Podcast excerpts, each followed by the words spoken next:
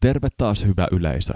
Niin kuin mun äänestä ehkä saattaa kuulua, niin on täällä aikamoiset koronat päällä, niin äänenlaatu on nyt sitten tätä. Tänään mä ajattelin edelleen kauhistella Eero Paloheimon tekstiä, jonka Suomen perusta on julkaissut julkaisussaan ympäristörealistin käsikirja.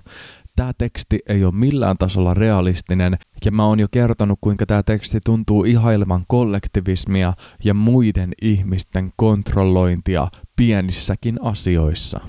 Tämän tekstin ensimmäinen synti oli se, että koettiin, että ihmiskunnalla pitäisi olla yhteinen päämäärä ja me todettiin, että vain yksilöillä voi olla päämääriä.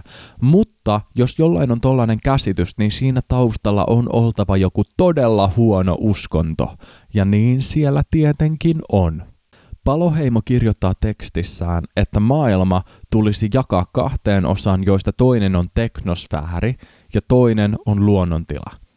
Teknosfäärissä on kaikki, mitä ihminen on luonut, ja se toinen puoli on täysin koskematon ja luonnolle jätetty tila.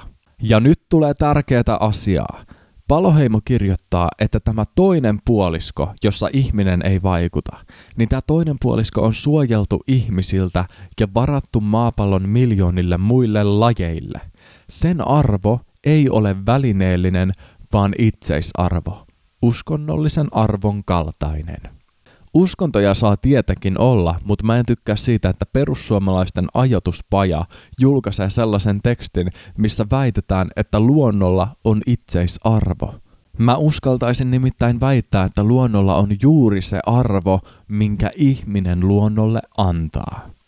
Umpivasemmistolaisen ja hippisävytteisen ympäristöliikkeen neljäs aalto keksi tällaisen käsitteen kuin biodiversiteetti, ja tälle käsitteelle biodiversiteetille eli luonnon monimuotoisuudelle pyrittiin antamaan juuri uskonnollista itseisarvoa. Tällä voidaan perustella minkä tahansa positiivisen uudistuksen vastustamista, mikäli se hävittää luonnosta yhdenkin eläinlajin, joka on luonnolle tai ihmiselle täysin merkityksetön. Ja jos haluaa olla poliitikko, niin kannattaa puhua biodiversiteetistä positiivisena asiana, koska se on yksi meidän nykyajan aksioomia, Eli siis annettuina otettuja perusasioita, joilla ei kuitenkaan ole mitään totuuspohjaa. Biodiversiteetillä ei oikeasti itsessään ole arvoa. Ihmislaji on raivannut tieltään ja kehityksensä tieltä monia lajeja, joita kukaan meistä ei ikävöi. Samoin jos on joku laji alueella, kuten esimerkiksi lude tai joku kirppu tai punkki, niin ihminen ei liiemmin välitä siitä, että se laji katoaa, vaikka biodiversiteetti silloin vähenee. Jos me ajatellaan jotain eläinlajia kuten koalaa, joka on suhteellisen uhanalainen ja harvinainen laji, niin koalan arvo ei ole itseisarvo, vaan mä väittäisin, että koalan arvo on juuri se, minkä ihminen koalalle antaa. Me halutaan säilyttää koala hengissä sen takia, koska sillä on arvoa, koska se on kivan näköinen ja söpö eläin. Ja tämä ei ole itseisarvo, tämä on välinearvo.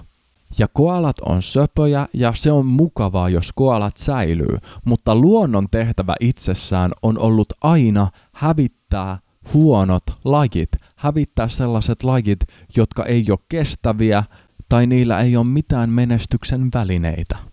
Luonto tuntee vain menestyksen tai tuhon, ja jos joku laji tuhoutuu, niin silloin se oli epäonnistunut luonnon koe.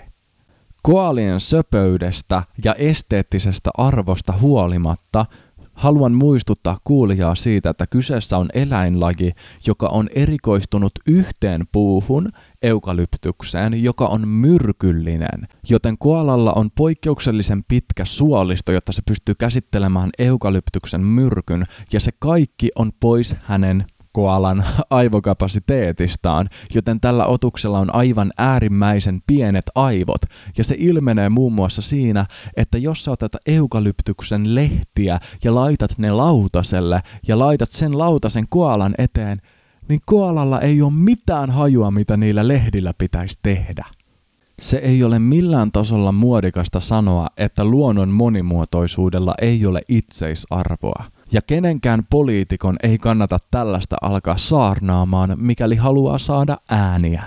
Mutta mua kiinnostaa etsiä totuutta ja etsiä hyviä perusteluja väitteille. Ja mulle näyttää siltä, että biodiversiteetti on vihreiden käsitel, millä saadaan lakeja läpi ja huonoja lakeja kaadettua, vedoten luonnon monimuotoisuuden kaltaiseen konstruktioon, mikä ei ole oikeastaan perusteltu.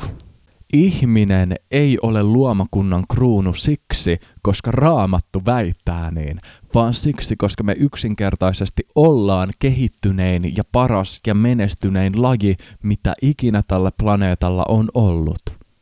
Ainoa syy, miksi ihminen säilyttäisi jonkun eliölajin, on se, että tämä eliölaji palvelee ihmistä itseään ja antaa arvoa ihmisen elämään. Ja näitä eliölajeja on tietenkin hyvin paljon. Kukapa ei tykkäisi katsella pikkulintuja pihapuussa. Mutta jos jonkun eliölajin tuhoaminen palvelee yksiselitteisesti ihmisen tarkoitusta ja lisää arvoa ihmislajin elämään, niin silloin meidän ei pidä epäröidä kyseisen lajin hävittämistä tai tuntea siitä minkäänmoista syyllisyyttä.